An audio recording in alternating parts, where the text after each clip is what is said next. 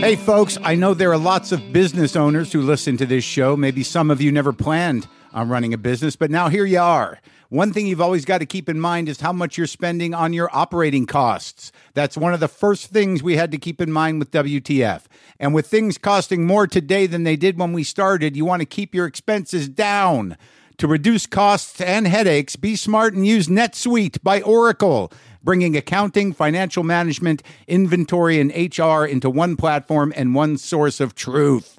Reduce I T costs, cut the costs of maintaining multiple systems, improve efficiency by bringing all your major business processes into one platform, slashing manual tasks and errors. By popular demand, NetSuite has extended its one-of-a-kind flexible financing program for a few more weeks. Head to netsuite dot com slash W T F for more. That's NetSuite, N E T S U I T E dot com slash W T F. Lock the gate!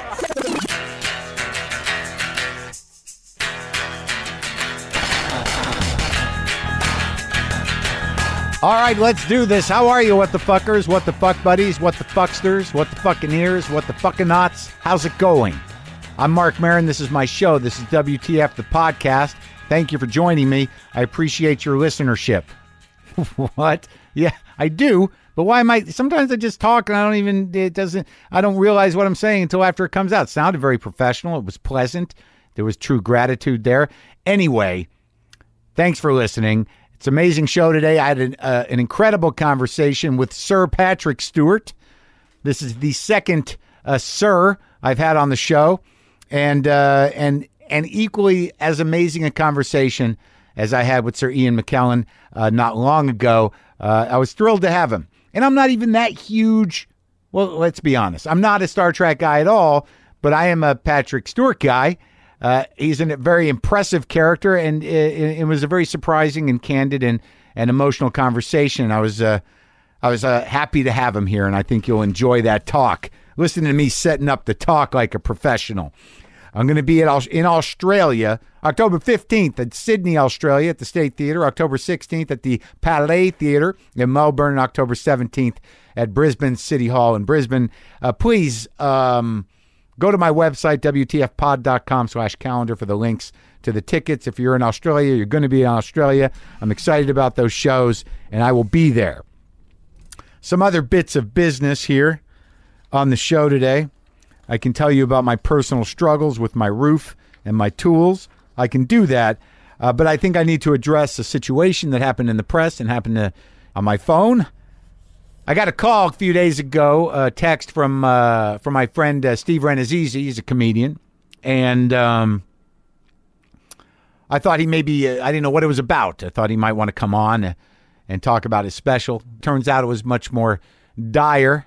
I got on the phone with him, and uh, this was before any news broke. And and I said, "What's up?" And he goes, "Well, look, this is uh, it's it's about me, and uh, and uh." I need to apologize to you um, for lying to you." And I was like, "What?"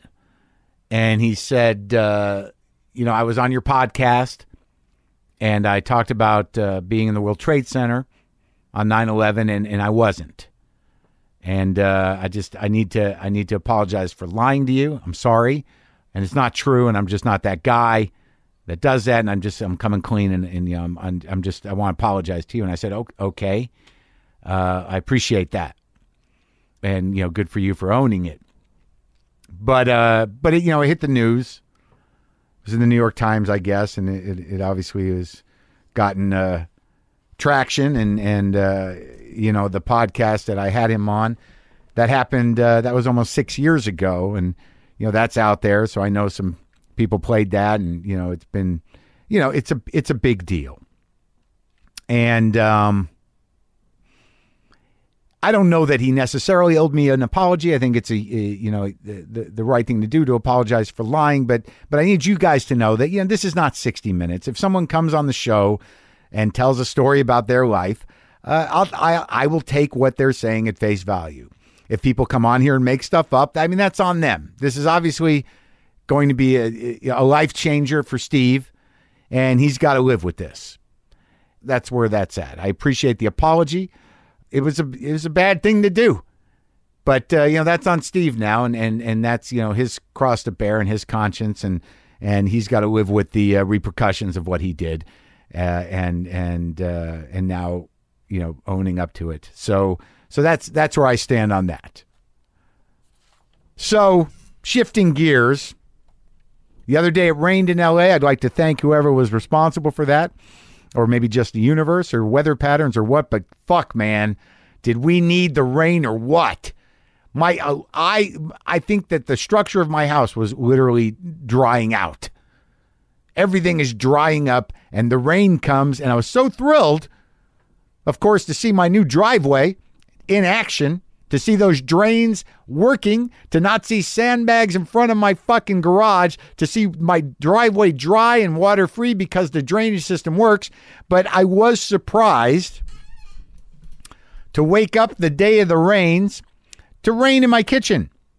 Water was raining into my kitchen. So I was alone in the house. It was early in the morning. Water was pouring into my kitchen. It was raining. The drains were working, but there was a problem, obviously. And that had only happened one time before, when the water on my roof got so high because of a clogged, the only gutter I have, there's only one outlet for water up there, and that got clogged, and the water level rose above the seam of the roof.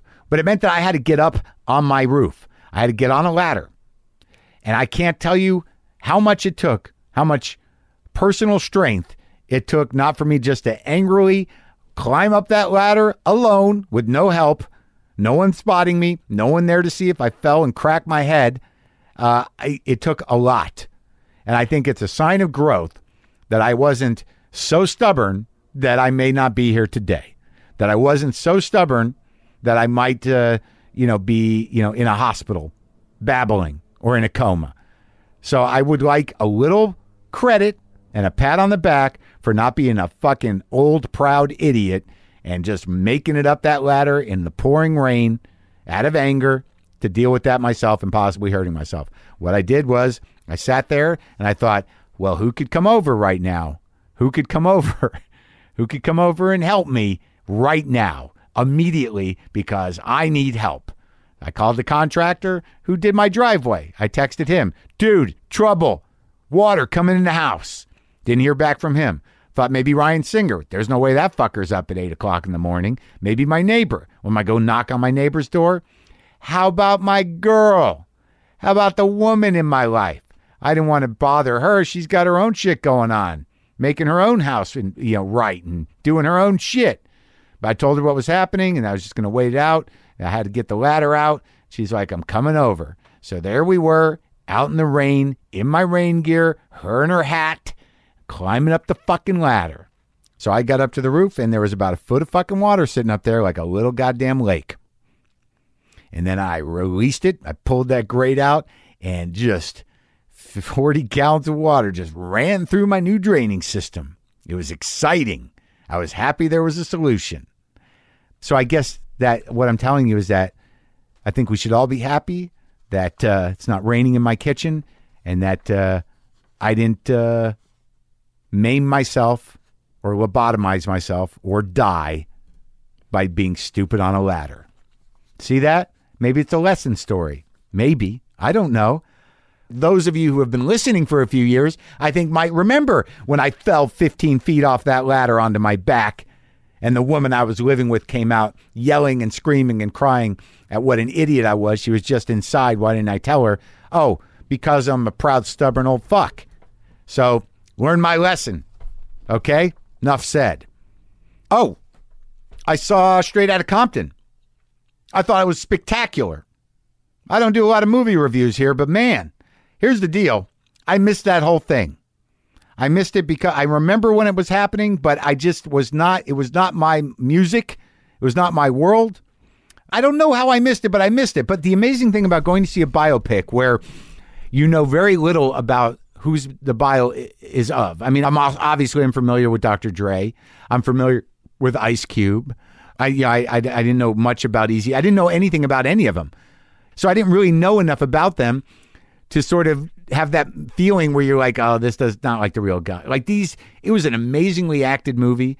Uh, historically, I imagine it's fairly accurate.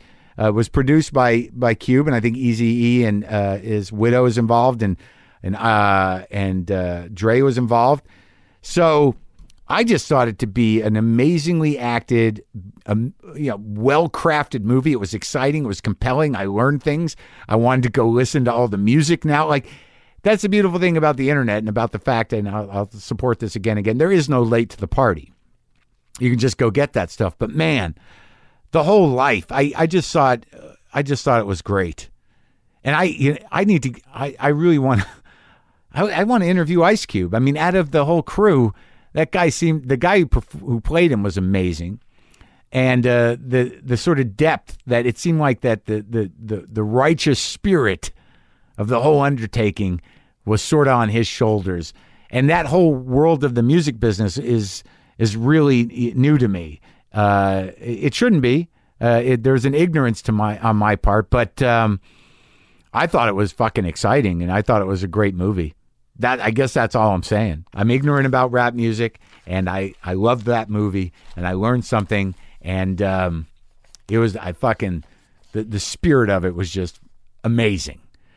So now it's my pleasure to uh, to to bring to you my conversation with Sir Patrick Stewart. Uh, his show, Blunt Talk, his new show airs on Saturday nights at nine p.m. on Stars, but you know him from uh, the other things. uh, he's an amazing guy. So uh, here we go. Sometimes I wish I paid more attention in school, or in some cases, any attention at all. There are probably a lot of things I could have gotten more out of, like literature, and now it's probably not in the cards to go back to school and study the classics. But luckily for us, there's a new podcast called The Foxed Page that dives deep into the best books of all time. This is basically like the best possible college English class, but more relaxed and fun. No pressure of grades or needing to prepare something to say in class. It's only the books you want to read and know about, presented by best-selling author Kimberly Ford. Everything from Cormac McCarthy to Madame Bovary, from classics like Frankenstein to modern hits like Lessons in Chemistry. I love Ireland, but I missed the boat on James Joyce. The Foxed Page has a three-part series on Dubliners, and that's a pretty great starting point. Want to get the most out of what you read? The Foxed Page is for you. Get it now wherever you get your podcast. You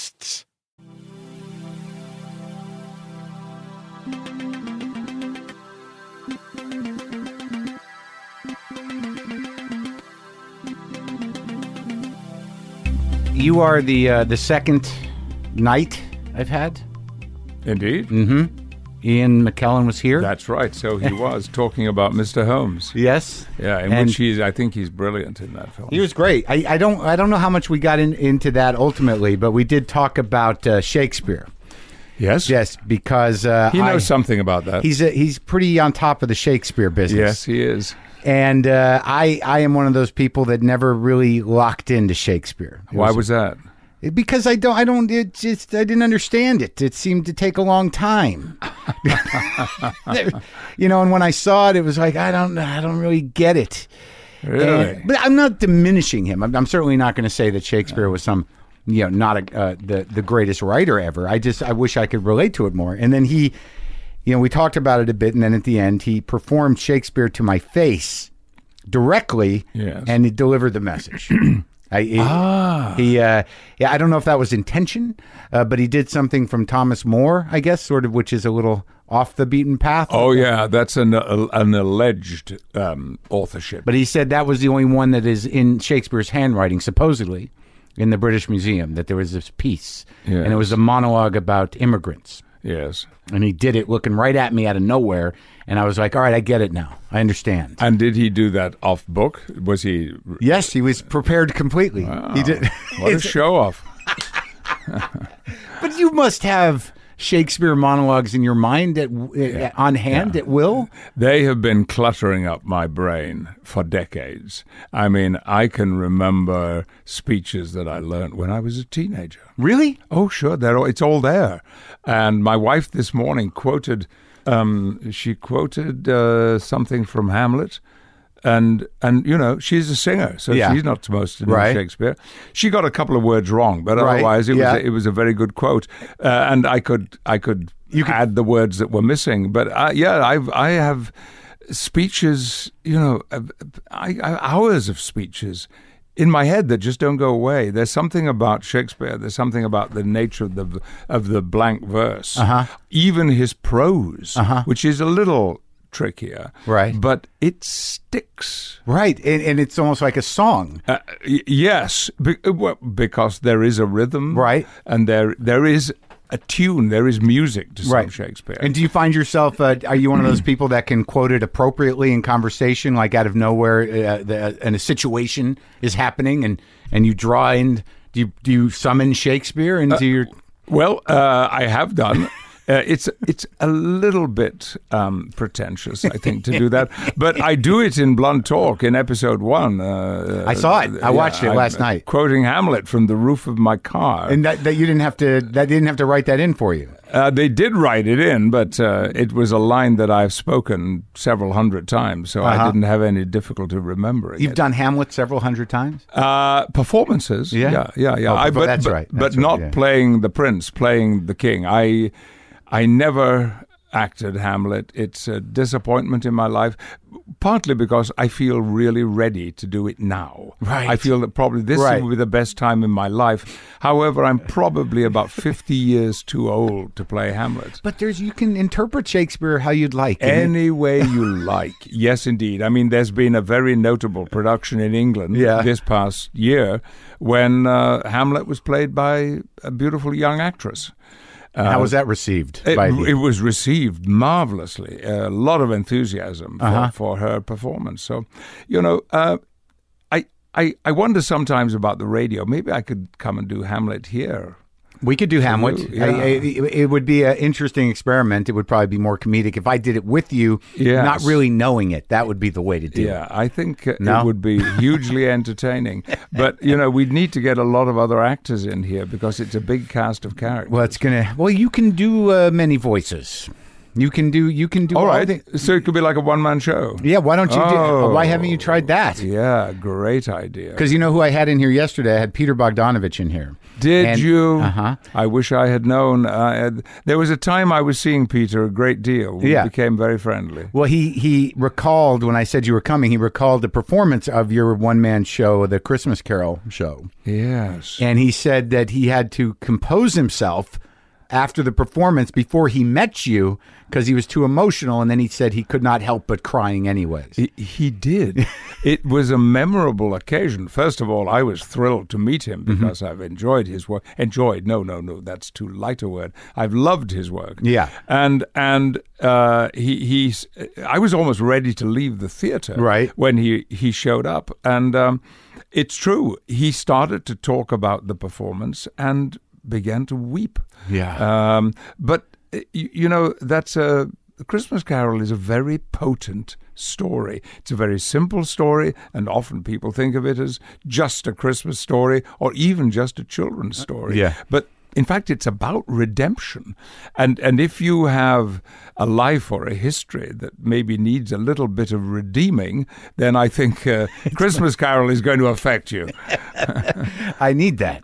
I yeah. need redeeming. Yeah, we... we We, all of us, would be helped by a little bit of redemption. Well, what compelled you to, because I didn't really know about that, but that is something that you, you did, uh, you know, once you once you got here, right? You were in Los Angeles. Well, it was uh, my response to this, the growing realization that mm-hmm. Star Trek The Next Generation was not going to be the failure that everybody had predicted it would be, including yeah. my own agent. Right. When I balked at the idea of signing a contract for six years, yeah. he said, don't worry, don't worry. Gonna... You'll, you'll be lucky to make it through the first season. You cannot revive an iconic show like like Star Trek. It's yeah. a crazy idea. Right. So, you know, come make a little bit of money for the first time in your life. Yeah. Get a suntan, you know, uh-huh. meet some girls. Yeah. and uh, Hollywood, and man. Go- exactly, uh-huh. exactly.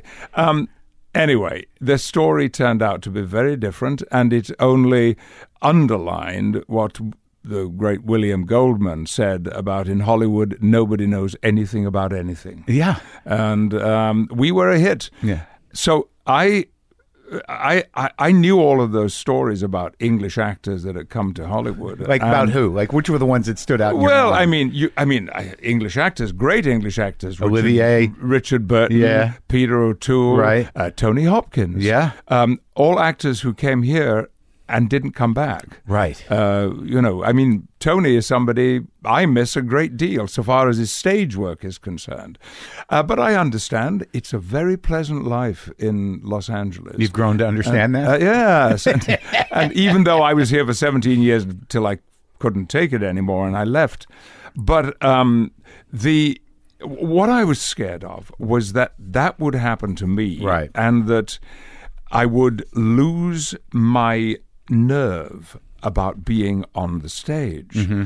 um, I'd, I'd heard stories from so many actors that this had happened. You stay away too long, and from you can't stage. from the stage. You can't get back on there. Well, you get a fear, I'd imagine. I, indeed, exactly that. So I was determined this was not going to happen to right. me. Yeah. So during the second season of Star Trek, um, after I'd done my laundry on Saturday mornings, which was my system that I had, I, and I still do my own laundry. I was doing it all day yesterday.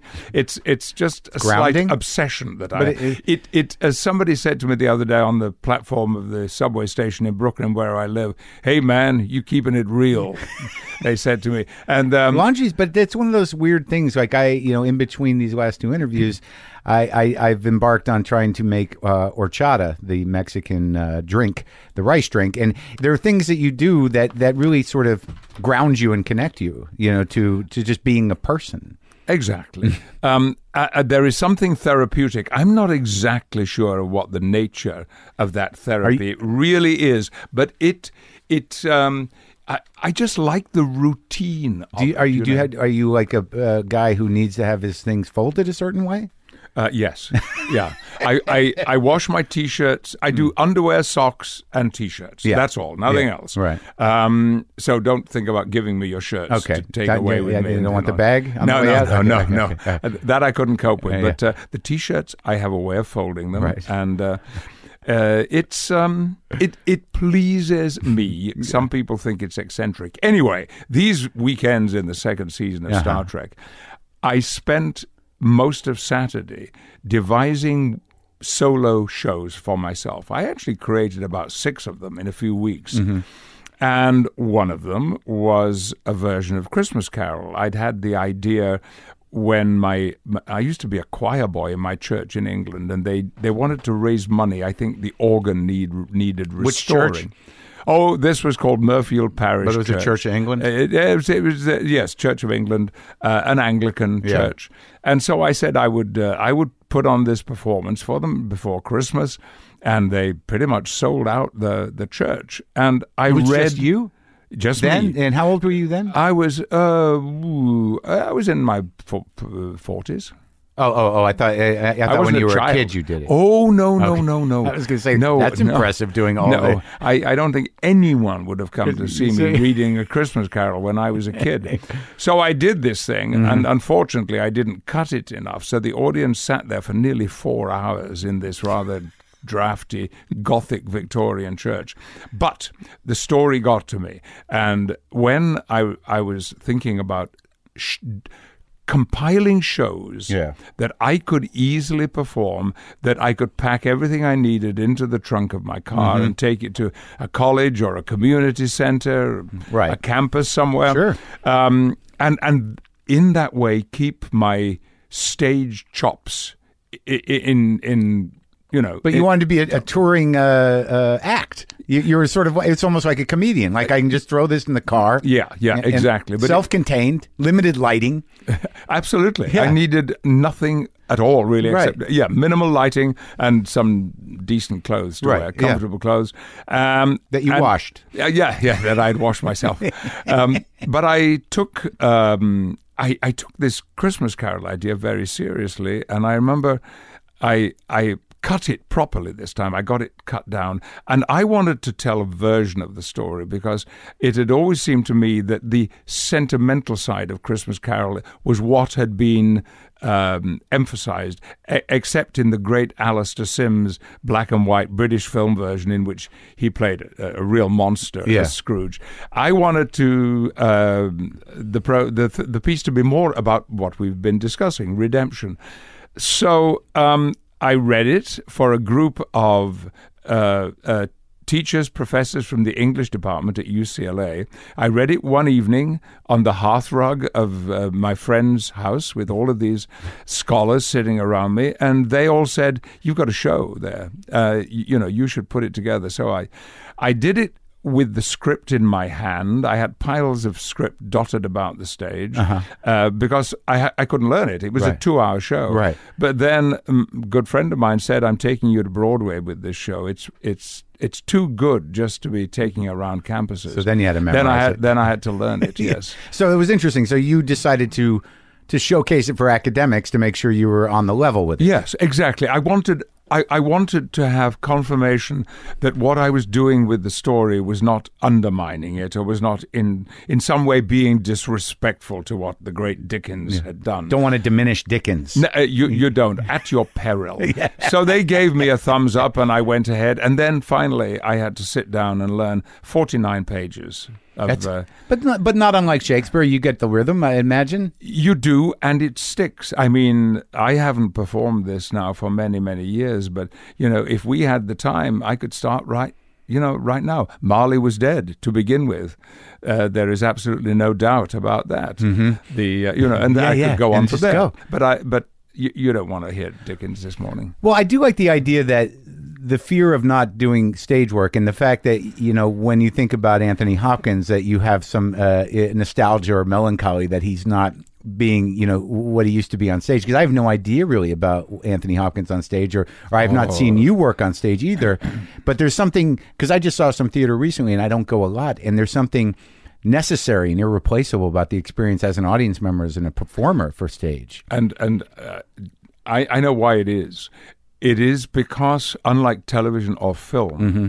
the the air that is being breathed in that theater is being breathed by the performer and by the audience too. And the audience become a part of the performance. Sometimes I, I meet audiences after a play, and th- they always seem surprised when I insist that they are a very important part of that unique performance, because every stage performance is unique. Yes. It nothing... is ever simply repeated. Yeah. Um, you know, so many things can affect how you perform, how you feel. Are you well? Are you unwell? Did you have a good day? Have you got a headache? Did sure. you have enough to eat? Did yeah. you have too much to yeah. eat? Yeah. Are um, you awake? Are, are you drunk? Exactly. All of those elements have got to be taken into account. And so um, it it it is a one-off experience. And um, that's why I think theater has so much power, potential power, mm-hmm. to change the way people feel. And I, I do remember um, a friend of mine coming to see Christmas Carol on when it was on Broadway, one of the occasions, mm-hmm. and she said to me, "I wish you could have seen the people leaving the theater. By the looks on their faces, I knew they were not feeling the same things they had been feeling when they walked into the theater." In other words, what you did, you and Dickens between you, had changed them that evening, made them think differently about the world. And that's the best possible comment you can ever hear about a stage performance. And yeah, because everyone has their own human experience with it. Yeah. Where, whereas you go to a movie, uh, it's a very controlled situation. And, and most of the time you leave a movie and it's gone. It's it's it, you know it's just, it can be yeah it, it can be. I mean, there are movies that stick for me, um, but it it, it there I guess is I'm a, talking about a certain type of movie. Yeah, yeah. yeah. There is a there is a distancing uh-huh. effect, I find, by film and television, but when you're watching Flesh and Blood, right. and the actor is experiencing these things and communicating that experience directly in action, live to an audience, it's very potent. Well, there's a built-in vulnerability to it because it is just flesh and blood up there. And there's a moment, like sometimes w- just when a play starts, I, I almost start crying. Even it doesn't uh-huh. matter what it is. Really? Really? Yeah, because you're beginning this yes. this thing with these yes. people, yes. and they're people, and there's a lot on the line. Yes, yes, yes. There's yes. A, there's a there's a built-in vulnerability to it, no mm. matter what it is. And and the key to that, I think, is that uh, everything is happening for the first time. Right. Uh, it doesn't matter how many performances you've done at the play. Uh, when I prepare to go on for the first entrance, I know nothing about the next three hours. My mind is a blank. All I know is that I have one thing that I've got to take one step and walk onto the stage. Then I have a line to speak. But beyond that, I know nothing. For instance... And you just hope you take off. I mean, you don't want to be thinking about that. If you're thinking about the cues or whatever, you're in trouble, right? Disaster. No, no, no, no, no. It's, it's you know, living in the moment, right. uh, which is a cliche about performance, but it's really, really important. For example, um, I did a production of that great twentieth century American masterpiece, Who's Afraid of Virginia Woolf? Right. Edward Albee's yeah. astonishing play. And that play, the curtain goes up on an empty living room. Mm-hmm. And then you hear a key being put into a lock. The lock turns, the door opens, and on into the living room walk George and Martha. And Martha says her first line. Well, I asked the the uh, set builders if they would put a real lock on the outside and give me the key, because when when I was standing behind that door waiting to begin this three-hour-long mammoth of a play, yeah. uh, all I knew was I have this key in my hand, I put in the lock, and I turn it. Yeah. And I don't know anything else right. at all. yeah. It's it's it sounds a bizarre way to approach creativity, but it it allows you more convincingly to be in that moment, to react spontaneously, not like somebody who has had five right. weeks of rehearsal right. or, or it, it, done it, twenty performances of it already, but it is literally happening. It pulls you into the time. present. Yeah. Yeah. And it, it, makes, it makes it exciting. Yeah. So when, I mean, but when did this all start for you? I mean, when you, where did you grow up exactly? I grew up in the north of England, in the West Riding of Yorkshire, um, and I grew up speaking not just with an accent, but speaking dialect. We we were um, w- I. What does it sound like? Uh, uh, you want an example? Yeah. Okay. Um, uh, I would go to a friend's house. Yeah. To see uh, if he could come out to play. Right. And I would say to him, "Atta lekinat." What? Atta lekinat. Okay. Atta yeah. art thou? Yeah. Because it, because I used thee and thou when I was a child. Really? Yes, yes. It was kind of standard. Thee, that's no good, yeah. you know. Um, atta lekin art, atta, art thou, yeah. or are you. Yeah. Lekin is a dialect word for playing, and actors in the sixteenth, seventeenth, eighteenth century were known as lakers. Uh-huh. So lekin can mean acting, or it can mean playing soccer. Or so this was just what your family spoke? Yes, yeah, and all my friends and all, my, all the neighbors, everyone around spoke with this dialect, so we understood one another. It was people from another part of England, who's, oh, and, heaven forfend, from another country, who would be very, very confused by what we said. And this is, uh, they, are there other dialects in England, or is this like... Oh, many, many, uh, and... Uh, You know, there was, there was a, a, a dialect expert uh-huh. who identified just in the area where I grew up five different accents. And what is this? What are these old? These are old English words usually, or they, they are. Yeah, yeah. Um, as I said, using the word "laker" is is one of them for player. Middle English would it be? Um, yes, mm-hmm. it will have its roots certainly in Middle English. Mm-hmm. Um, my. My mother's sister, we were a kind of performing family. It was You were not thought weird or a show-off if at a party or Christmas time you stood up and recited something or sang a song or played a musical instrument. Um, uh, my aunt used to recite this poem every every Christmas. Yeah. She was not an actress. She was not a performer, but it was the same poem. And it started like this. I was sitting be asted last evening. My mother and father were yoff, cos they'd heard that my old Aunt Susanna were laid up in bed wi' a cough. She's some brass as my old Aunt Susanna. That's reason she's looked after so. If they've note, well, they're note but a bother. There's a sample we owed Uncle Joe. Now, that's how people talked huh. in my community. So I think I understood the first little idea of the first sentence. If it, was it slightly dirty? You didn't understand. No, it wasn't dirty. You were thinking of the word arson. Arson is a version of um, uh, fireplace. Uh-huh. I was sitting by the fireplace right. last night. I was sitting by arson last evening. Right. Uh, arson, it, because it, it comes from ash yeah, and yeah. coal yeah, where yeah. you burn where you burn the fire. Yeah, yeah. So um, yeah, so that all had to go. Right. I, I got an acting teacher when I was twelve, which is a little bit presumptuous. Do you I have suppose. other siblings? I had two brothers, two older brothers. Uh-huh. Yeah. And uh, it was my oldest brother who got me interested in Shakespeare, because he loved Shakespeare and he would read bedtime stories to me um, when he was in the R A F, when he came home on leave. Uh, but the bedtime stories he wrote, he read to me were Macbeth and King Lear and those Hamlet, are, of course. Heavy, and I heavy did, to go to sleep to. I, I, I yes, is, I didn't understand very much. Yeah, but I, well, a, I loved it that my brother was reading to me. That was great because he was seventeen years older than me. Oh my much gosh, older. Really? And I, I, I loved the sound of the words. Yeah. But there was a phrase in Hamlet. He used to love to do Hamlet's soliloquies, mm-hmm. but there was a phrase in the most famous soliloquy of all, To Be or Not to Be, when Hamlet says, when we have shuffled off this mortal coil, you know, w- yeah. when we have ended our yeah. life, in yeah. other words. Well, w- in, in my part of the world, we pronounced coal, C O A L, yeah. as coil. Right. C O I L. Right. So when my when my brother read shuff, shuffled off this mortal coil, yeah. I heard shuffled and thought, well, he must mean shoveled. So it's a line about somebody shoveling coal. Right. And I believed that until I was well into my teens. Um, it's like not knowing the lyrics of a song and you say them wrong. Well, uh, yeah. for example, let me give yeah. you another instance of yeah. that, because it'll, it'll give you an idea of how I was brought up and lived. My brother and I listened yeah. to the radio, and every Saturday morning there was a, a record program for children called Children's Choice, and you would write in requesting it for a birthday or for a friend who was sick. And we... often the songs will be repeated, so we learnt the lyrics of all of these songs. Yeah. But there was one Dean Martin song. Oh, yeah? And we heard him sing it many times, and we learnt the lyrics. And I thought it went, when the moon hits your eye like a big piece of pie. Sure, That's, sure. But it's not big piece no, of pie. No, it's pizza. But why was I singing piece of pie? Yeah. Because I didn't know what a pizza was.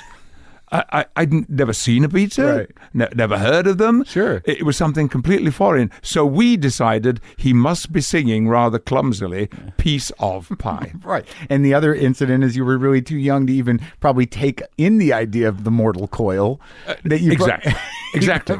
If you knew what that meant, it would probably be disturbing. It, it would have been disturbing, confusing. So I happily settled for shoveling coal rather yeah. than talking about the necessary end to life. So your oldest brother was seventeen years old? Older? Yeah. And the middle brother was how many years older? Five. Oh, okay. So, so the first one was uh, like a, a long time before.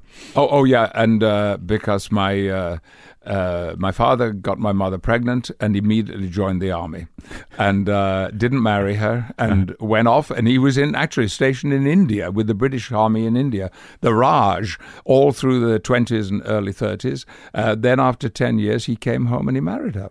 And that was during World War... What? Oh, that was between World War One and World, World War Two. Yeah, but uh, of course he was old enough uh, to be conscripted during the. Um, my my eldest brother was, so he was in the R A F for his war years. Mm. How, what year? What, what war was that? That would be the Second World War, nineteen thirty-nine to nineteen forty-five. He really? He was he was old enough to be uh, in the R A F, and of course my father was away at the war all the time. I I I had an idyllic f- first four and a half, five years of my life, born in nineteen forty, thinking, because I've, I've worked out the dates, because I know when he left home to go into the army. Your father but, or your brother? My my father. Yeah. I was probably conceived on his last night in England. Right. Or last night as a civilian. Sure. It it works out properly. Yeah. And so for the next four years, I lived with my mother and my brother, and we had a, nice a happy, time. idyllic life. Yeah. Um, and then this big man suddenly showed up when I was... four going on five, and uh, changed everything for us. That you knew from pictures? Uh, yeah, only from pictures, yeah. yeah. And of course he was wearing uniform, and he was um, he finished his army career as a superstar. He was regimental sergeant major of the parachute regiment. He was a, he was an airborne division, and as such had a very, very important job. Uh-huh. And and you, you've spoken about him uh, publicly a lot, mm-hmm. and he came home a, a, a volatile person. Yes, um, he and I didn't know this until a very few years ago, that they called it shell shock in those days. Um, his experiences in nineteen forty with the British Expeditionary Force, when we first invaded Europe after the outbreak of war, it was a disaster. It went horribly yeah. wrong. And what led to the evacuation of the British forces from Dunkirk. Yeah. In fact, my father was in Cherbourg. He was on the last ship to leave Cherbourg for England, and the uh, the Nazis were already in the suburbs of right. the town yeah. when his boat actually sailed. So, so he was very fortunate to get out. Otherwise, he'd have spent those four years in a prisoner of war camp. So he saw a lot of action, in other words. He saw a great deal of action, yes. And once he joined the parachute regiment, which he did, I think, in nineteen forty-two, uh, he jumped into action, I think, four times. I mean... Yeah. Into action, meaning that he, his parachute opened and he was being shot at. So you know. to, to find a definition for whatever you experienced, it, how were you framing it before you were able to be sympathetic to uh, to, to how you were brought up? I mean, to, to, to deal with post-traumatic stress and, and to, to see it that way, the, I imagine it created an empathy that you didn't have before. Uh, it certainly did, a huge empathy, because um, I have talked publicly for a number of years now, for a long time I couldn't, about about the violence in my home. Uh, my father be- proved to be a weekend alcoholic, so the weekends were dangerous times. Mm-hmm. Uh, not always. Sometimes he would come back from the pub or the club, wherever he'd been, in a good mood, and mm-hmm. that was lovely. Mm-hmm. And we could all have a good night's sleep. Sometimes he would be uh, ill-tempered, and, and it could lead to blows and uh, police. To and everybody in the and, family? Or to- No, no, no, only my mother. He never, never struck myself or my brother. Um, and so when I became... active in the world of, of um, uh, d- domestic violence mm-hmm. issues. I joined a one brilliant organization in England called Refuge, mm-hmm. which provides safe houses for women and children. Um, two women in the U K die every week at the hands of a partner, lover, mm-hmm. husband, or what. It's it's the figures are are terrifying. Um, And so my father got a very, very bad press for a very long time. And then I learned this thing about him being um, suffering from P T S D in nineteen forty, which was never treated. There was no treatment for it. Just man up.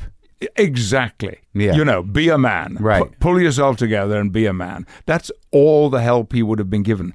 And when I talked to an expert on P T S D and I told him about my father's behavior in his life, he said, all of these are classic symptoms yeah. of sufferers from this. So I, just, I resolved then to do for the memory of my father what I've been doing for the memory of my mother, and I joined another organization called Combat Stress, which specializes in providing care for veterans who suffer from P T S D. It's it's amazing work, and it's uh, it's beautiful that you're doing that. I can't see like I can't even imagine what that turn must have been and how much. Like to, to, because, you know, everyone has problems. You know, well, most people have problems with, with their parents, I think. And sure. and, and something yeah, so dramatic yeah. that is so yeah. traumatizing for so long to, to find relief from that just by having a different way of looking at it.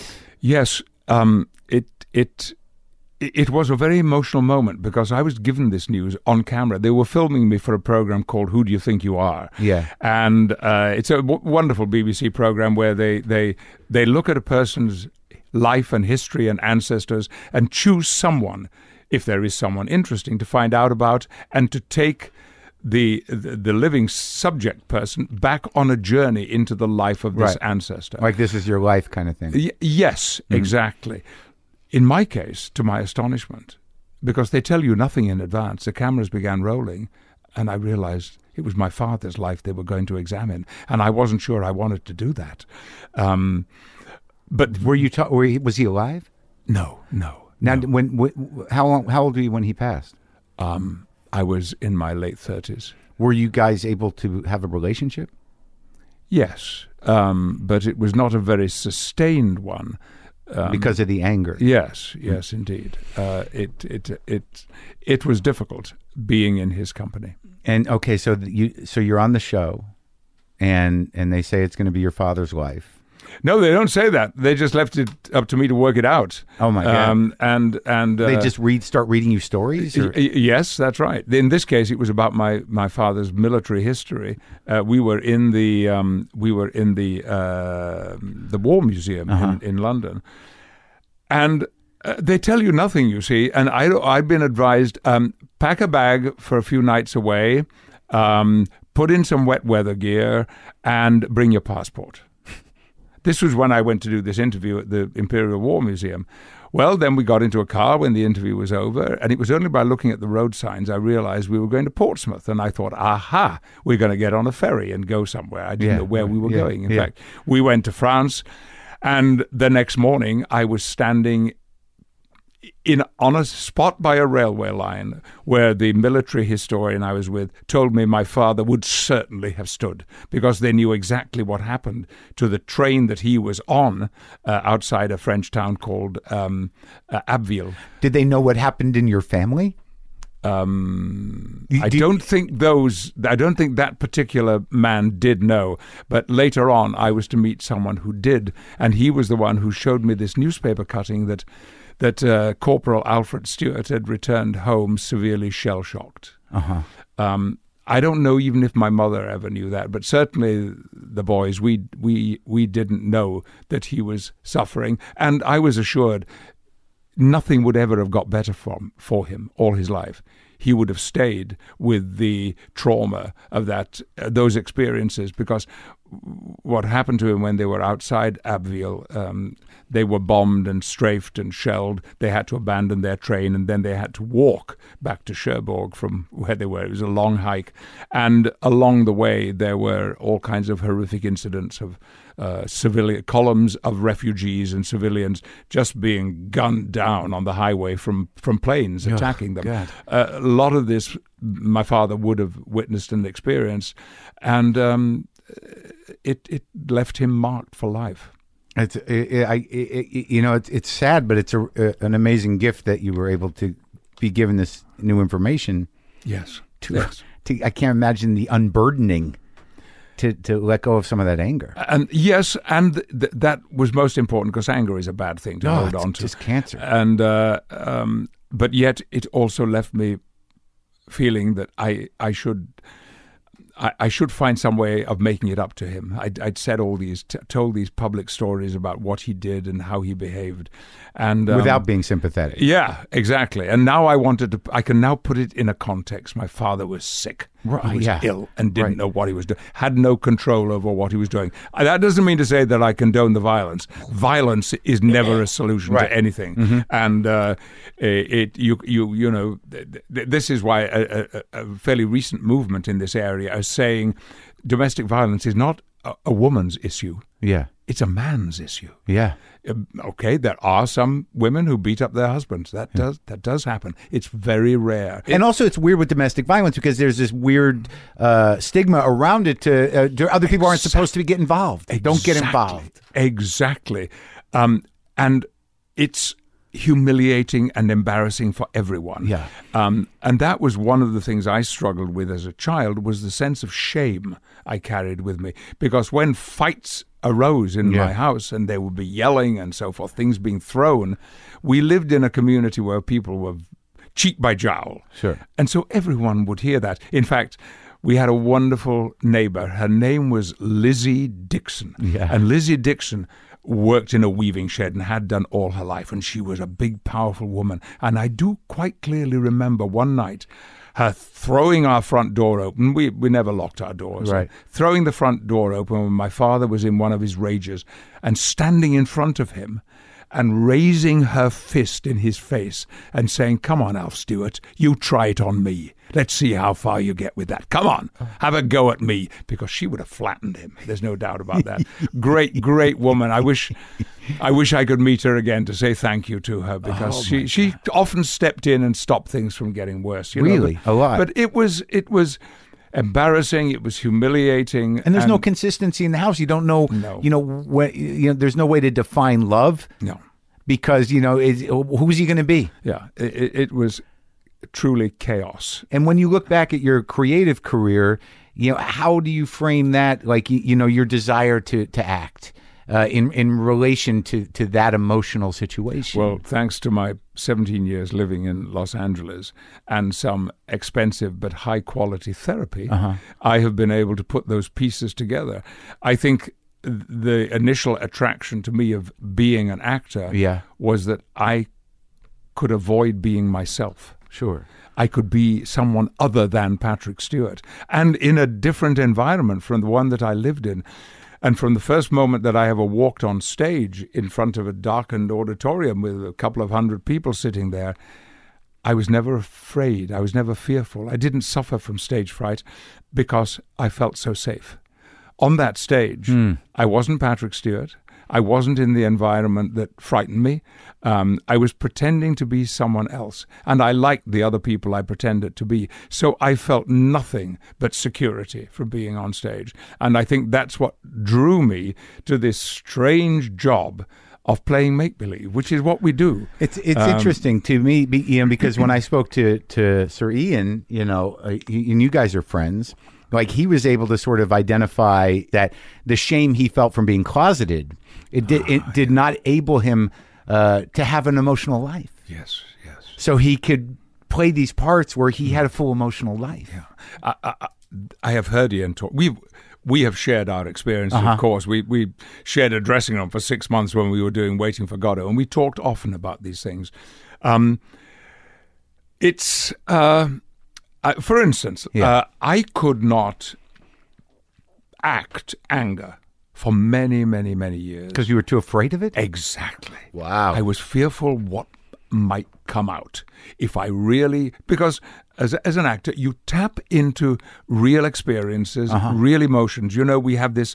Uh, we have this life experience which only builds and builds and gets more and more uh, profound yeah, yeah. with each year that you live.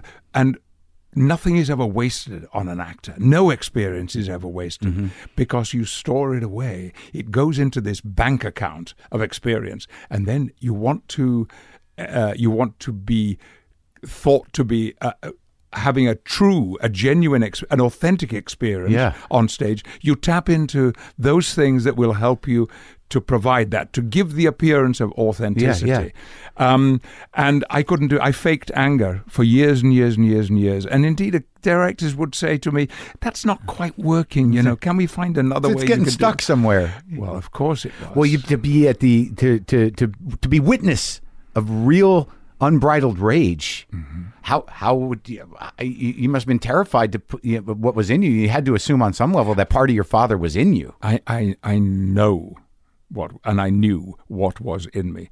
It was many of the same things that my father felt. I, I know that now without doubt. I I have occasions, very rare now, because I like to think that I am more understanding of myself and more in control of myself.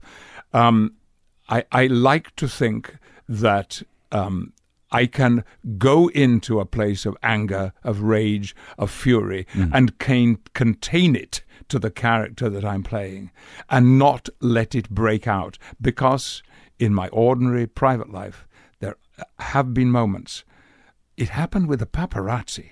A few months ago. Really? Yeah. Just a few months ago. Just a few months ago. This incident ha- lasted seconds. You felt it. I was shaking from what I had done and ashamed that I had lost control, even though it had worked. And I got into the safety of, of my car with a driver. I had let myself down, but it happened so fast. Scary. There was no opportunity right. to, to say, I'm feeling this, I'm going to get control of it, I will not let go. No, th- there was, it was totally impulsive. There was no reasoning behind it. I did not prepare myself for that. It happened to me as if it was happening to somebody else. And, and that's the scariest part of rage. Yes, it oh is. Oh my God. And it's, you feel like a, it's a possession. And then there's that immediate moment where you're like, oh my God, my fucking father. Yes, and, absolutely. And, and they, you know, they put yeah. the wiring in. Why it, it makes sense. Yeah. And then the shame comes back. Uh-huh. Oh. So uh, when I played Macbeth a few years ago, we yeah. did it as a sort of Cold War production. It was set set uh, as if it might have been in a Soviet satellite country, yeah. um, you know, after the Second World War. Mm-hmm. And uh, I'd rehearsed this for six or eight weeks. Um But it wasn't until the first dress rehearsal when I was in my military uniform with a forage cap on my head. And I had a little ritual. My my dresser would stand by the dressing room door and hand me an A K forty-seven, which I took on stage with me tucked under my arm. Um, and she would give me this thing, and I turned to look in the mirror. I'd grown a mustache for this mm, role, mm. and I don't know why. I, I mean, a, a mustache or Macbeth, it kind of sounds a little bit weird. Mm-hmm. I don't know why, until I looked in the mirror to check that I had everything I needed, and my father was looking straight back at me. I'd actually created him.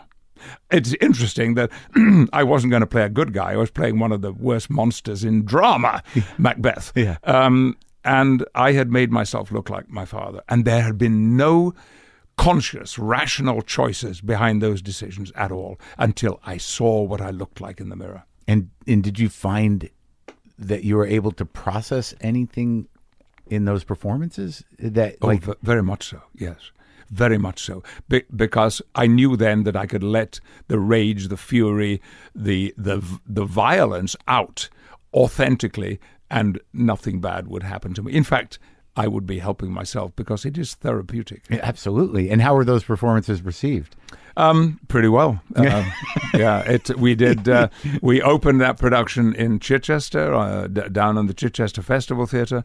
It was so successful, we transferred to the West End of London. That was so successful, we wow. took the show to Brooklyn Academy of Music in New York, and that sold out before we got off the plane. That the Equity very, very kindly allowed us to transfer the whole production to Broadway, where we played another twelve weeks. So you might say that my father had some hand in making that production such a success, because when my son's mother-in-law came to see it in New York, they live on Long Island, um, my son and his wife and uh, her parents were going to come backstage.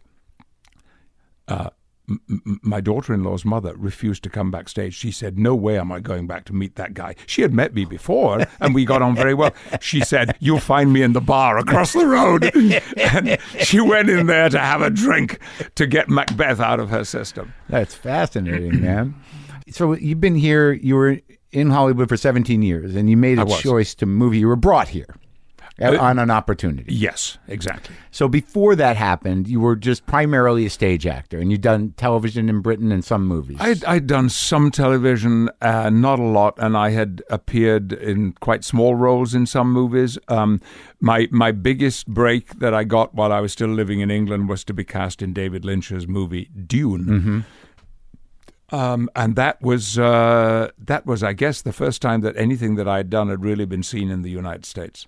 And so how, where were you, like, in terms of your your attitude about acting? Were you comfortable? Were you happy to be, was your career uh, okay?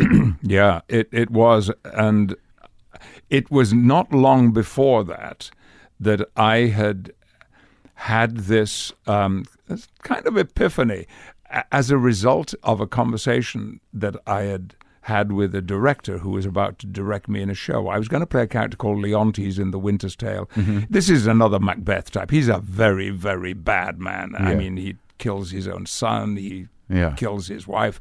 A horrible man.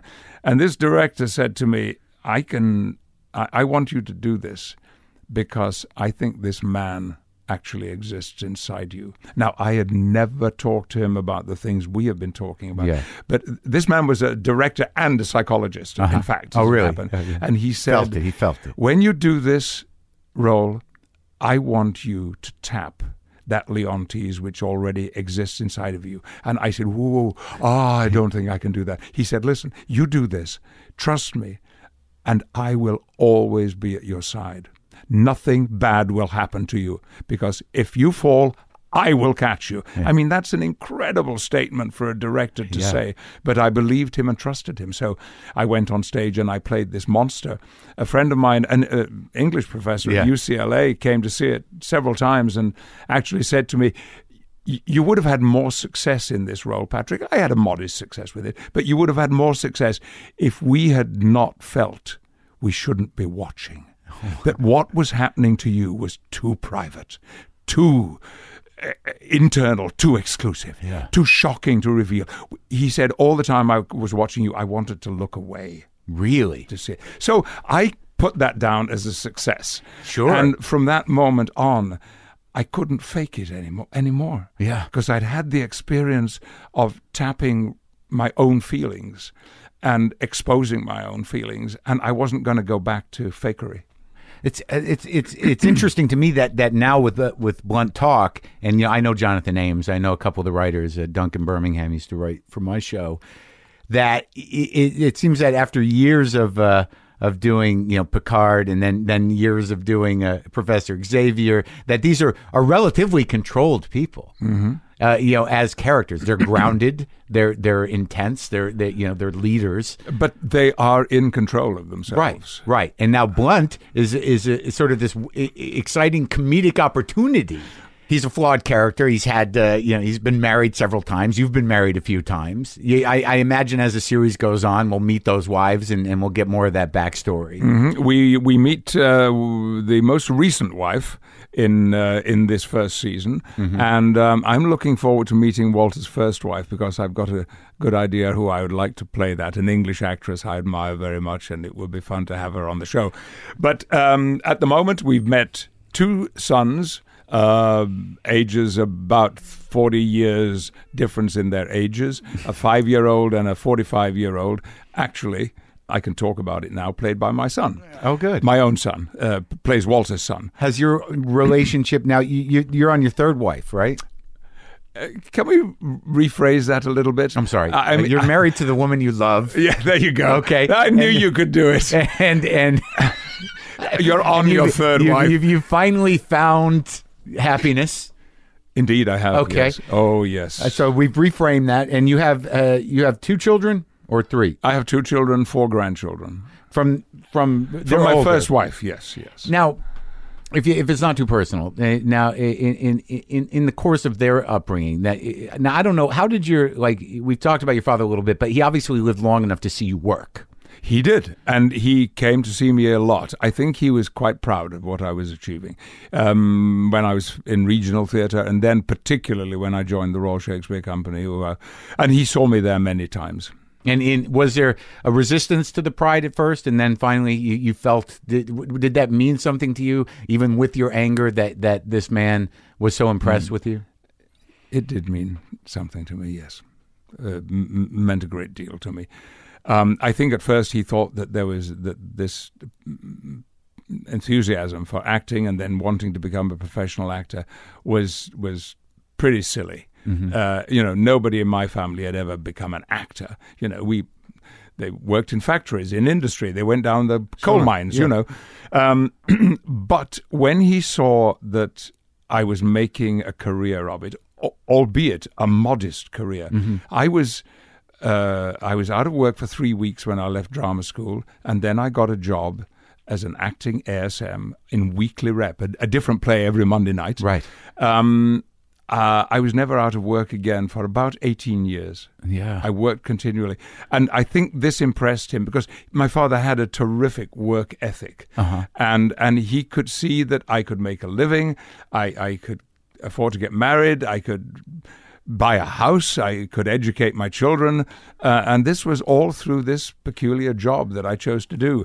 And I think I think he felt real pride about my achievements. I wish very much both my parents could have seen my Star Trek experiences, because I think I think my father would have appreciated Jean-Luc Picard, mm-hmm. and I think he would have been happy to see that I could make something of a military figure um, and give him um, a, a three-dimension, which perhaps he did not think me capable of, and and to be aware that suddenly, and it was suddenly, it was overnight, um, my my reputation, my status as an actor went from, well, if you didn't go to the Royal Shakespeare Company or occasionally watch obscure programs on the B B C, you didn't never heard of Patrick Stewart. And then Star Trek came along, and uh, it it and then became you were, a, a yeah. worldwide phenomenon. Not me, but the, the series but did. But you and, as well. You, I mean, uh, it, to you, an extent, yeah. I, I have to. So your father never saw the roles where you tapped the fury of him. No. Hmm.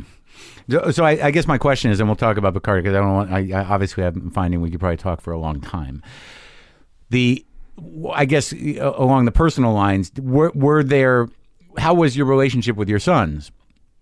Uh, you know, was it touch and go? Did you find that you were still battling the ghost of your father and bringing these kids up? And... Um, occasionally. Um, yeah. I, I have a son and a daughter. Oh, I'm sorry. Okay. Um, and I, I remember only once feeling violent towards my son, and uh, it, it, he had, he had some irritating habits as a child. Mm-hmm. One of them was that when he came home from school, yeah. uh, when he was a teenager, he would make himself cups of tea and then take a pot of tea upstairs. He had a little like bed sitting room at the top of the house, uh, and he would start doing his homework. He was, he was very rigorous about mm-hmm. that, um, but he never brought the cups back down. Right. And I would go to the cupboard eventually, and it would be bare, empty, yeah. nothing to drink a cup of coffee or coffee. Yeah. And I would go up to his room, and there would be twenty-five mugs, yeah. all with uh, scum on uh-huh. them, half-drunk sure. cups of tea and coffee, and, uh, and you know, with, with the stuff growing in them. Sure.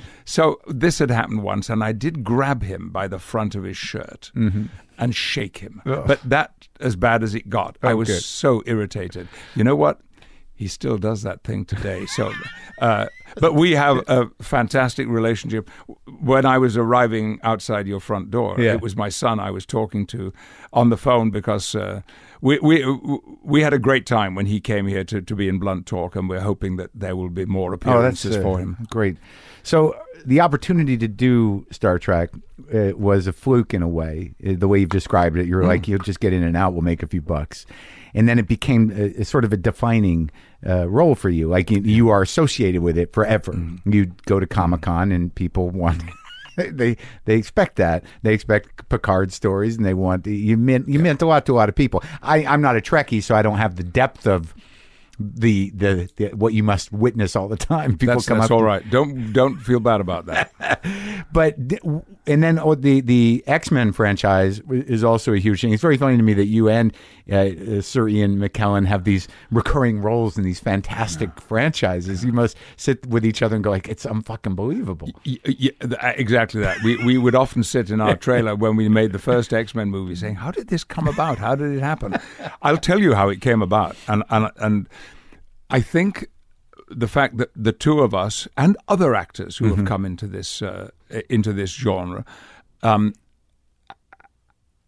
spend so much time on a stage with heightened language in right. our mouths, playing kings, emperors, sure. uh, tyrants, villains, yeah. uh, uh, clowns, whatever, and and so we fitted very comfortably into the world of fantasy and science fiction, because we'd already been in it for a long time. Right. And that there is uh, there is something heightened about both um, Star Trek and X-Men, something that's not totally one hundred percent real.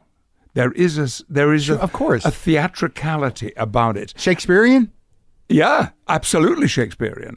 I've, I have, and Greek as well. Yeah, mm-hmm. I do remember the day sitting on the bridge of the Enterprise, very late one evening, and and uh, looking at the set, and suddenly realizing maybe the reason I am so comfortable on this set is that actually it represents an Elizabethan theatre. Yeah, you know, there are entrances downstage left and downstage right.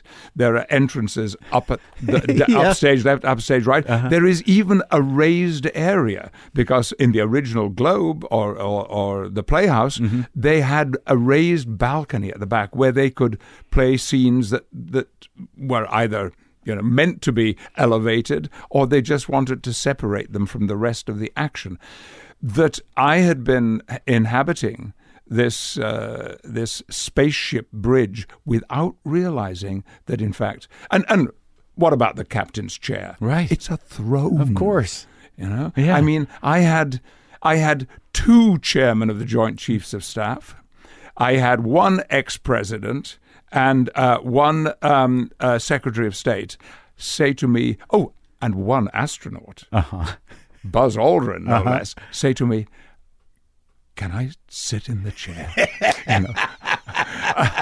uh, it, yeah. it, it had such a such a reputation. And um, yes, uh, um, Ronald Reagan came on the set and uh, and asked may I just let him sit down? Of course he did. The old actor. Yeah, he of might. course. Yeah, and he looked great in, in that chair. So, yes, we even had a throne. And once early on in the series, when I was getting very irritated at the inference made by numerous journalists mm-hmm. that given my Royal Shakespeare Company sh- Shakespeare background, that I was somehow slumming. Do you know what I mean by that term? Yeah, sure. I was going down market. Selling out. But, but selling out mm-hmm. by appearing in a syndicated science fiction show. What do they expect you guys to do? Well, no, we're just earning a living. But um, so I turned on this journalist and I said, listen, understand one thing. Yeah. All those years of sitting in all those thrones of England was nothing but a preparation for sitting in the captain's chair of the Enterprise. and and that night, go, driving home, yeah. I thought how accurate that really is. Uh-huh. Sitting in that exposed, yeah. uh, ritualistic seat mm-hmm. had all of the connotations of, of a throne. Mm-hmm. And uh, and again, I'd been doing this for a long time without realizing it.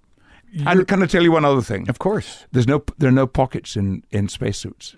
None. Yeah, and and I all those years of wearing tights. Yeah, and and uh, and hose, doublet and hose. Yeah. No, no pockets at all. You can't put your fags in there, or your you know your yeah. lighter, or your change for the telephone. uh, uh, not at all. I guess um, there was no reason to carry things in space. It, it didn't fit on the belt or whatever. Certainly not on the Enterprise. All you had to do was ask to ask the computer for something, and you got it. So, you you know. It's one of the things I say to student actors, try not to put your hands in your pockets when you when you perform, because it actually, it it doesn't seem convincing. It's relaxing to you, but actually it has an artificial look about it. Um, Artificially relaxed. Ba- way back in two thousand, yeah. that uh, you remember the uh, presidential election of two thousand, yes. won't you? Yeah. Um, well, I, I had been introduced um, to... Um, to the vice president when he was vice president at, at an event at the White House. I, I was able to have a little conversation um, when when he was uh, campaigning mm-hmm. for the presidency in two thousand um, about about his physical presence when he was giving speeches on stage. Um, uh, Vice President Gore had a habit of putting one hand in his pocket and gesturing with the other one. Yeah, that weird thing. And then taking that hand out of his pocket, putting the other hand in his pocket and gesturing with this hand. And I, I and he, bless him, he listened. I said, don't do it. It looks insecure and weak. The strongest thing that you can ever do when yeah. you're facing an is just let your arms hang by your sides, because apart from anything else, mm-hmm. it's showing how relaxed you are, sure. not stiff but relaxed, but it is also making you look vulnerable. Oh, and for a politician, that's a good thing. I don't think you told him in time. He crept up behind me at an event a few years ago and tapped me on the shoulder and said, if I'd have listened more to you, things could have been very different from me. He's a he's a very delightful man. And the the relationship with the with McKellen got stronger recently, right? You you guys were not friends necessarily in England, or you were? Oh, oh n- not friends, no. Right. Um, Ian, you must understand, was a star from the beginning of his career. He was marked for stardom when he was still at Cambridge University. Mm-hmm. Um, he was giving outstanding performances then. I saw him work as a young actor. Mm-hmm. I, I was astonished by his versatility and range and and uh, uh, and excitement that he brought to his stage performances. And furthermore, I knew I couldn't do what he was doing. He was better than me and would always be better than me. So I was just a, a distant fan. Then we worked on a stage production together. We only did a handful of performances of a new Tom Stoppard play. And I saw him in close-up. Well, that only just cemented even further what I felt about him. Mm-hmm. And, and I was a little intimidated by him. He was very smart. I had had no education. Ian says that I'm obsessed with my bad education because mm-hmm. I always bring this up. I left school at fifteen. He went to Cambridge University. Right. So I always kept a distance from yeah. him until there we were in adjoining luxury trailers yeah. in Toronto filming the first X-Men movie. And as with films like that, you know, you spend much more time in your trailer sure. than you do on set acting, because setups are so take so long. And um, so we hung out in one another's trailers, and in conversations began, I think, to realize how much we had in common, how many things. Our love of Shakespeare, of being in the Royal Shakespeare Company, the actors, the other directors we admired, um, the things that we liked to do, the things. We had a great deal in so common. So you learned all on the job. Yeah. That's amazing. It's really profound. And and then so you and Ian developed this relationship, and that's where your your uh, both being in Godot happened. It it is. We were um, Ian was always going to do Waiting for Godot with this wonderful director, Sean Mathias, and they they met to have a conversation. So who should play the other tramp? And it was Ian who said, I think you should ask Patrick Stewart to do it. And I I I, I was asked. I said yes instantly because it's a great legendary sure. play, and and the two characters are on stage for the entire play. Right. Uh, and uh, much of the play is a duologue between the two of them. Yeah. So the idea of sharing the stage in uh, a Sam Beckett play with Sir Ian McKellen oh. was irresistible. But Ian said to me, I think before we began rehearsals, one day we were talking about what was coming up, and he said, you know, I don't think this play would work if every night we meet for the first time that day on stage. Mm-hmm. I think we have to begin the play at least forty-five minutes earlier. I think we should share a dressing room. Well, by then we were both actors of a certain status sure. that, who expected to have their own private dressing room. Uh-huh. So this was a very unusual thought of his. But he was absolutely right. Those two tramps have been together, been friends for over fifty years. There's a line in the play. Yeah. Oh, I don't know, over fifty years. And um, Ian was perfectly right. The audience had to believe that this was a fifty-year-old relationship. So you shared a dressing room. So we shared we shared a dressing room, and uh, with all that that means. Yeah, you know, it's it's a little it's a little bit like a marriage. Uh huh. That's fascinating, man, and it, it paid off. It it paid off so well that it meant by the time Ian said his first line, "Nothing to be done," and I responded, "I'm beginning to come around to that idea myself." Um, we had already had dialogue. Right. And and uh, whether if it was just recounting what we'd done during the day, and we'd looked into one another's eyes, and, you know, we'd gotten dressed. We, we'd got dressed together. We put all this crap that we had to wear yeah, all yeah. the time because we were dirty old right, tramps right. and making ourselves look as horrible as possible. Um, so the play was already underway. Oh, it's amazing. But it wasn't written by Samuel Beckett. All right. I know you got to go do Corden, so let's, uh, I got two more things I want to sure. just... Uh, First, the it seems like Walter Blunt and Blunt Talk is is, is, is in your mind. Is it a? I, I imagine you're up against the typecast of, of Picard to some degree. That there's an expectation of it. That you're in, embedded in the the global imagination as that guy. Yes, and sometimes just in a professional imagination. I persu- trying to persuade a director several years ago that he should have me in his film, playing a very nice supporting role. I've been campaigning mm-hmm. for this role. And we had a great meeting. It went so well. And he said to me, you, you, you know, you're a terrific actor. Um, I, I, I really enjoyed meeting you, but why would I want Jean-Luc Picard in my movie?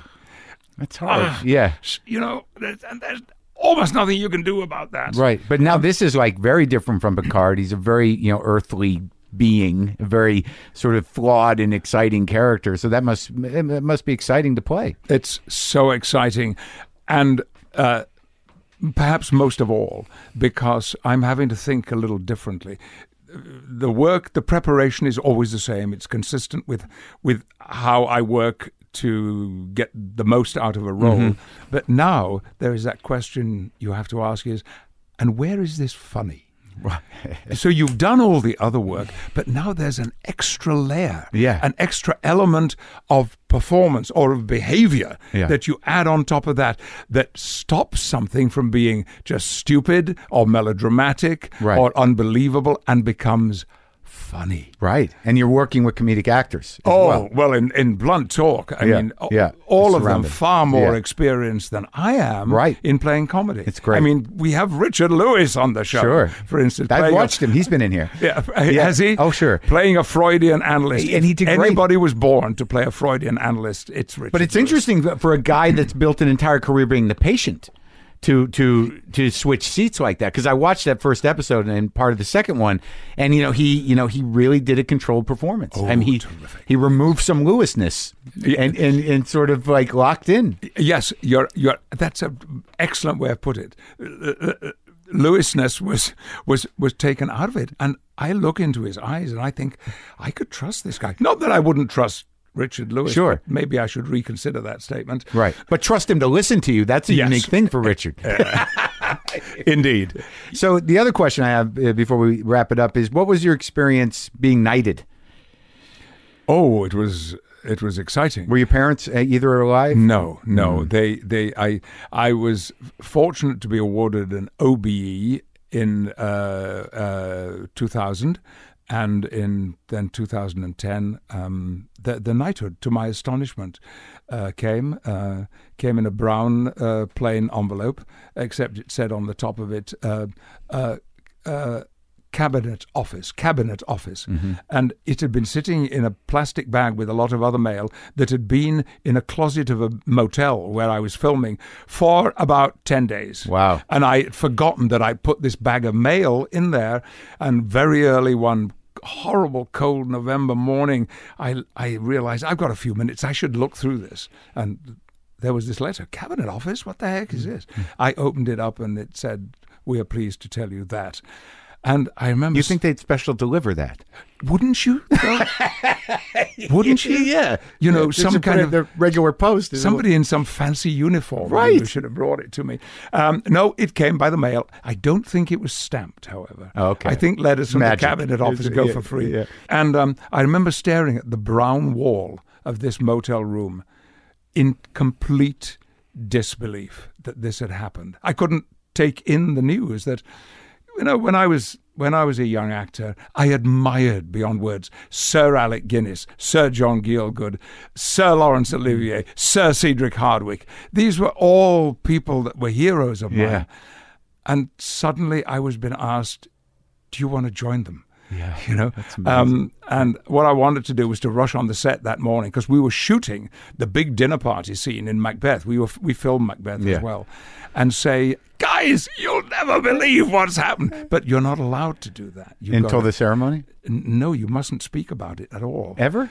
I I mean, there are stories that people who have kind of, you know, uh, sent telegrams to, spilt the beans, have found that actually they didn't get it. After all. Really? Yeah, yeah. So yeah. did you, the, the ceremony with the Queen, was that? It was the Queen that I got my O B E from the Prince of okay. Wales. Yeah. I got the knighthood from Her Majesty. And that was a, a, an especial pleasure. Um, yeah. And she was so impressive. She gave out one hundred awards that morning. Mm-hmm. She was on her feet. I think she was eighty-six. Yeah. She was on her feet for the entire hour. She spoke a few sentences to each person receiving an award, and was absolutely delightful. But it all kind of happened in a bit of a blur. The the only thing that I was obsessed with was that I wouldn't fall over, because you have to walk backwards away from her. Uh-huh. After the, you know, oh, the you, knighting, that's the, the sword, the yeah. sword and the two shoulders, and then the ribbon around the neck, and then standing up in a brief conversation, and then you have to take three paces away from her while still facing her. And, and you're on the top of some steps, uh-huh. you know. So my horror was that I would fall backwards down yeah. these a steps. Year, you, you know, a lifetime in theater, and yeah. you get you yeah, yeah, three yeah. steps. Yeah, yeah. yeah. I, I mess up the stage management of it. That's beautiful. Now, when did your mother, would she live long enough to see you work? Yes, she did. Okay. She did. They they they died only two years apart, and um, my mother, I know, was proud, because she told me, mm-hmm. and she loved that I was having success, and that. They both of them were pleased that I was actually able to have a, a, a quite comfortable life. I'll, I'll say. Mm-hmm. Congratulations. Thank you. Great talking to you. And you. Thanks very much, Mark.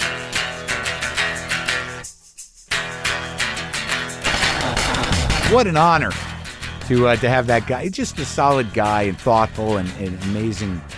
Sort of that the idea of of. Be given, being given the opportunity and taking it, to find empathy and love in your heart for a, a, a sort of injury that, that lasted that long, his relationship with his father, is just a, what a phenomenal turn of events. Really a really a great, a great experience to talk to Sir Patrick Stewart.